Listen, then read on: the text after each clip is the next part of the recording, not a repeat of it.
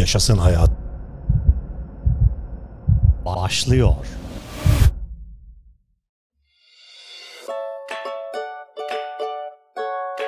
Bayanlar ve baylar. Ladies and gentlemen. Sesimi duyan güzel insanlar. Yaşasın Hayat podcast'ime hoş geldiniz. Yaşasın Hayat başlıyor.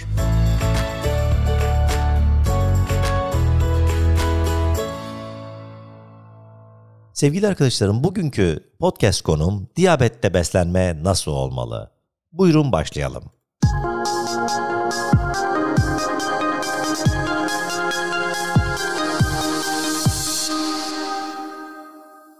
Neredeyse çağın hastalığı diyebileceğimiz sıklıkta karşılaştığımız diyabette ilaçla tedavi sürecinde beslenmenin önemi tartışılmaz arkadaşlar. İlaç tedavisi kadar önemli olan tıbbi beslenme diyeti ile ilgili bilinmesi gerekenler Yaşasın Hayat podcast'imizde arkadaşlar.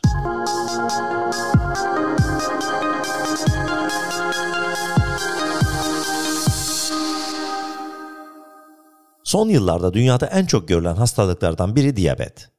Küresel Dünya Beslenme Raporu'nun Kasım 2017'de açıklanan verilerine baktığımızda bugün dünyada 422 milyon kişinin diyabet hastalığı ile mücadele ettiği gerçeğiyle karşı karşıya kalıyoruz. Dünya genelinde daha sık erkeklerde görülen diyabet aslında çocuklardan yetişkinlere her yaşta ve her iki cinste sıkça rastlanılabilen bir hastalık diyebiliriz. Bu nedenle öncelikle diyabetten korunmayı öğrenmek gerekiyor. Diyabet hastalarının ise ana tedavilerine sıkı sıkıya bağlanmaları şart. Diyabetin ana tedavisi kan şekerini kontrol altına almaktır. Diyabette kan şekeri kontrolünü sağlamak için hekimin uygun gördüğü ilaç tedavilerine ek olarak diyabet diyetisyeni ile diyabette tıbbi beslenme içinde sağlıklı beslenme alışkanlıklarının kazanılması çok önemlidir. Çünkü diyabette uygun olmayan beslenme planı kan şekeri ve kan yağlarını yükselterek diyabetle ilgili oluşabilecek komplikasyonların hastalığın çok erken devrelerinde görülmesine neden olabilir. Diyabetli hastalar hekimlerinin planladığı ilaç önerilerini çok iyi uysa da bugünkü gözlemlerimiz diyabet diyetine aynı heyecan ve disiplinle bağlı olmadıkları yönündedir. Bunun ana nedeni ise sadece ilaçların kendilerini hastalığın komplikasyonlarından koruyacakları kanısı ile diyetlerinde uygun olmayan açılımlara eğilimin çok daha kolay olması diyebiliriz. Ancak ilaç kullanılsa da diyabette diyetin en önemli tedavi parçası olduğu bilinmelidir.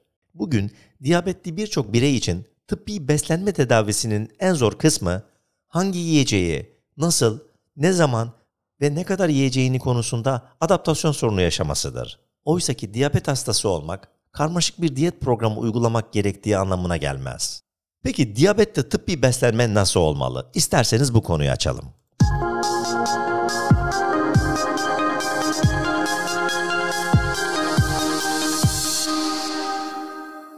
Tedavinin 3 temel hedefi var arkadaşlar. Birincisi bireyselleştirilmiş kan şekeri, kan basıncı ve kan yağları hedeflerine ulaşılması. İkinci, bireyin boyuna uygun vücut ağırlığına ulaşılması ve bunun ömür boyu korunması. 3. Sağlıklı beslenme bilincinin kazanılması. Peki karbonhidrat, protein ve yağların vücuttaki görevleri nelerdir? Kaynakları nelerdir? Ne kadar tüketilmelidir? Buyurun bunu inceleyelim.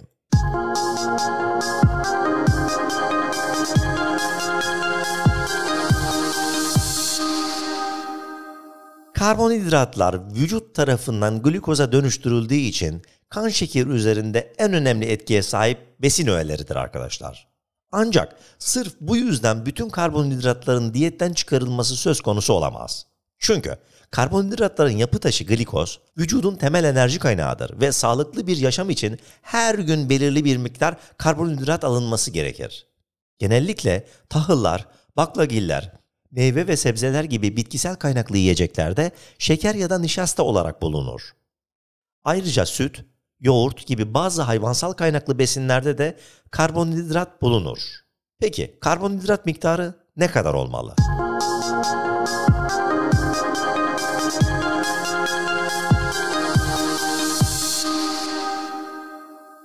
Diyabetli bireyler için standart bir karbonhidrat miktarı yoktur. Ancak günlük alınması gereken enerjinin yarısı hatta biraz daha fazlası karbonhidratlardan sağlanmalıdır.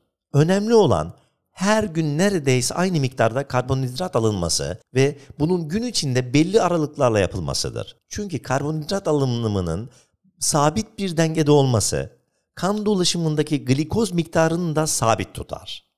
Bu sayede hiperglisemi dediğimiz kan şekerinin aynı şekilde yükselmesi ve hipoglisemi dediğimiz e, düşmesi de engellenmiş olur. Karbonhidratlar konusunda dikkat edilmesi gereken bir diğer konu da glisemik indeks ve glisemik yük kavramlarıdır arkadaşlar. Bütün karbonhidratlar kan şekeri üzerinde aynı etkiyi göstermediği için tüketilen karbonhidratların miktarının yanında sindirim hızlarını ve yenilen bir besinin kan şekerinin ne miktarda yükselttiğini de bilmek gerekir. Glisemik indeks, karbonhidrat içeren besinleri kan şekeri üzerindeki etkilerine göre derecelendirir. Glisemik indeks, 50 gram karbonhidrat içeren ve referans seçilen bir besine yani glikoz veya e, beyaz ekmeğe kıyasla yine 50 gram karbonhidrat içeren bir besinin kan şekerini yükseltme değeridir. Referans besinin glisemik indeksi 100 kabul edilerek test edilen besinin glisemik indeksi 70'in üzerinde ise yüksek glisemik indeksli, 55'in altındaysa düşük glisemik indeksli besin olarak sınıflandırılır. Beyaz ekmek, beyaz pirinç, havuç, patates gibi besinlerin glisemik indeksi yüksektir. Tam tahıllı ekmeği, kuru baklagiller, süt, yoğurt ve birçok meyvenin glisemik indeksi düşüktür. Proteine gelince.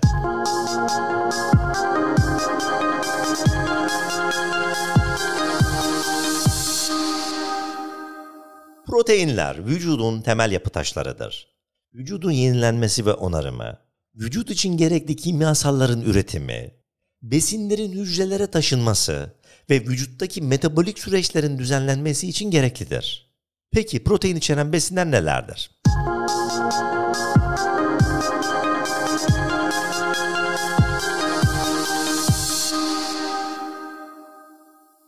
Protein bütün hayvansal ve bitkisel besinlerde bulunur arkadaşlar. Besinlerin içerdikleri proteinler miktar ve kalite açısından farklıdır. Protein yönünden en zengin hayvansal kaynaklar yumurta, et, balık, tavuk, hindi, süt ve süt ürünleridir. Ayrıca kuru baklagiller, soya fasulyesi ve fındık, badem, ceviz gibi yağlı tohumlar bitkisel protein kaynaklarıdır tahıllarda ve bazı sebzelerde de bitkisel protein vardır.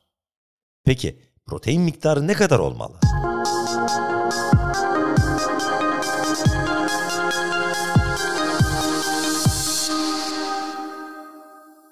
Diyabetli bireyler için ideal bir protein miktarı yoktur. Bu nedenle diyetteki protein miktarı bireysel özelliklere göre değişkenlik gösterir. Ancak yetişkin bir kişinin günlük protein gereksinimi kişinin 1 kilogram ağırlığı başına 0.8 gram veya toplam kalorinin %15 ile 20'si kadardır. Bu miktarlar diyabetli bireyler için de uygundur. Sağlıklı bir beslenme planında protein gereksiniminin %50'si hayvansal, %50'si bitkisel kaynaklarından sağlanmaktadır. Peki proteinler fazla alınırsa ne olur?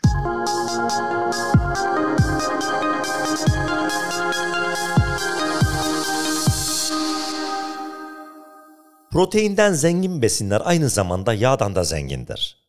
Ve bu yüzden kalorileri yüksektir. Protein fazla alındığında yağ dönüşüp vücutta depolanır.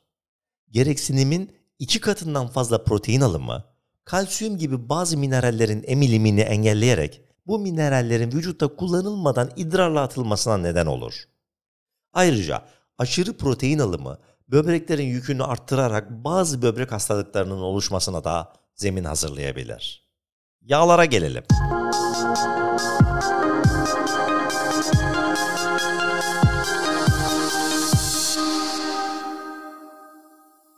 Yağlar arkadaşlar vücudun enerji deposudur ve hücre zarlarının yapısında bulunur. Hormonların çalışması, vücut sıcaklığının düzenlenmesi, organların korunması ve bazı vitaminlerin sindirimi ve emilimi gibi pek çok metabolik olayda yağlara ihtiyaç vardır. Yağ içeren besinleri merak ediyor musunuz nelerdir?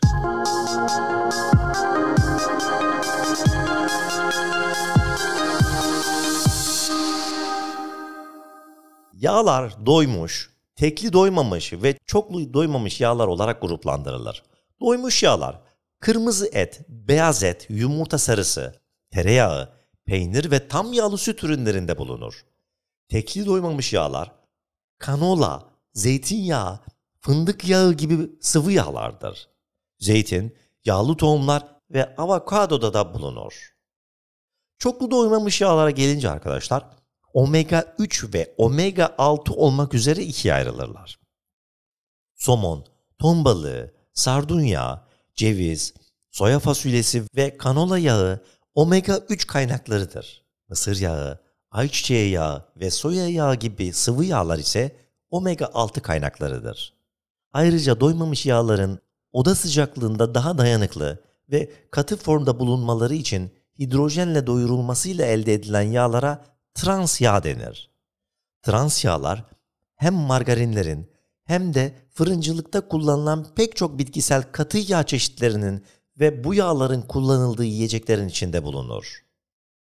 Peki yağ miktarı ne kadar olmalı?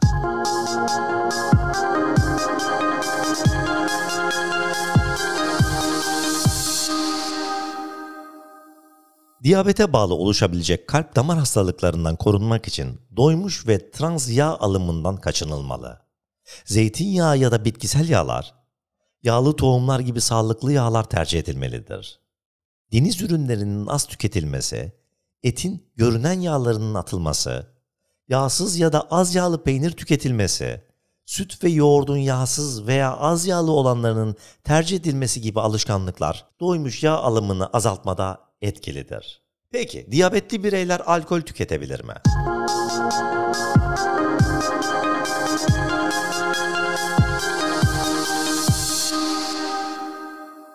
Pek çok diyabet hastası alkol içmenin sorun olup olmayacağını merak eder.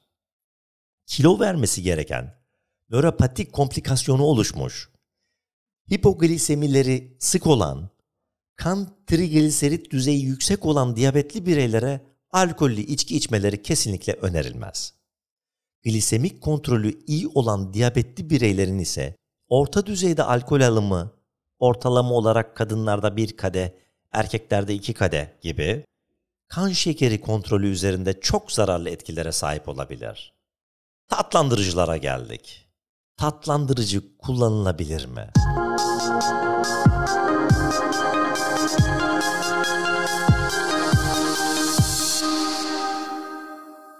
Diyabetli bireyler için üretilen şeker tadı veren ancak kalorisi olmayan maddelere yapay tatlandırıcılar denilmektedir.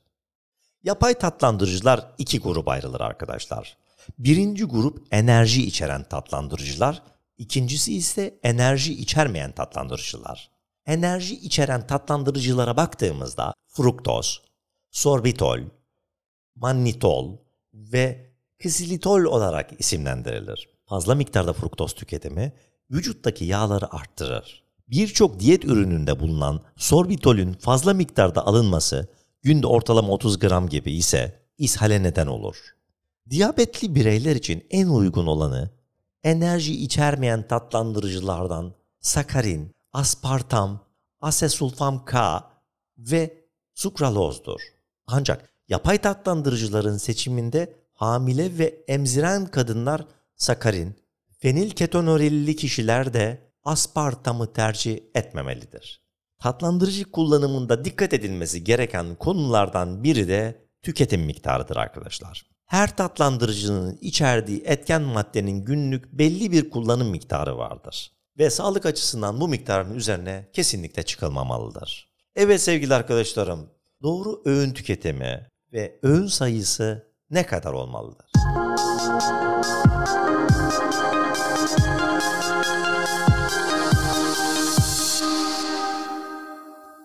Gün içinde yenilmesi gereken öğün sayısı diyabetin tipine, alınan medikal tedaviye, fiziksel aktivite düzeyine ve o andaki kan şekeri düzeyine bağlı olarak değişir. Tip 2 diyabetlilere 3 ana öğün ve 2 3 ara öğünden oluşan bir beslenme alışkanlığı edinmeleri önerilir genelde. Çünkü öğünlerde yenilen yiyeceklerin porsiyon ölçüsünü azaltarak küçük öğünler halinde sık sık yemek yenilmesi, fazla kalori alınmasını önleyerek ve açlığı kontrol altına alarak hem kan şekeri kontrolünü sağlar hem de kilo alımını önler. Ayrıca bu tarz bir beslenme kan kolesterol düzeyindeki yükselmeyi de azaltır. Şimdi sizlere doğru bildiğimiz yanlışlar neler onları açıklayacağım arkadaşlar. Buyurun.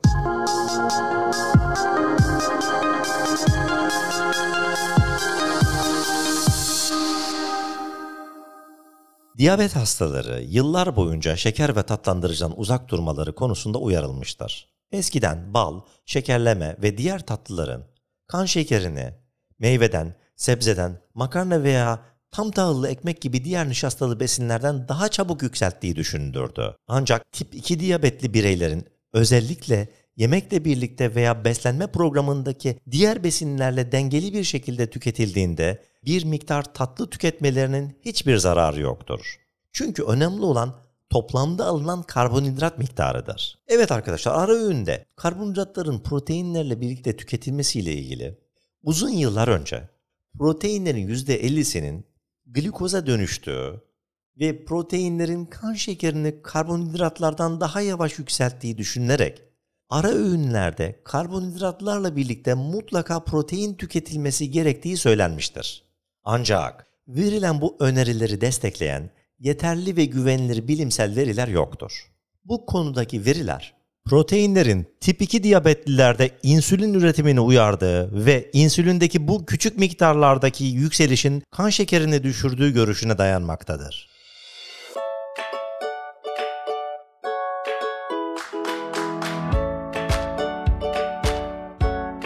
Evet sevgili dostlarım, arkadaşlarım. Şeker insanlar. Diyabette beslenme nasıl olmalı adlı podcast'imiz de burada bitiyor.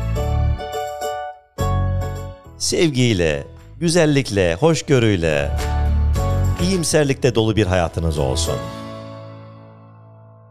Yaşasın Hayat podcast'imiz burada bitiyor. Bir sonraki Yaşasın Hayat podcast'imizde görüşmek üzere. Sağlıcakla kalın. Hoşçakalın. Taylan Peker'le Yaşasın Hayat bitti.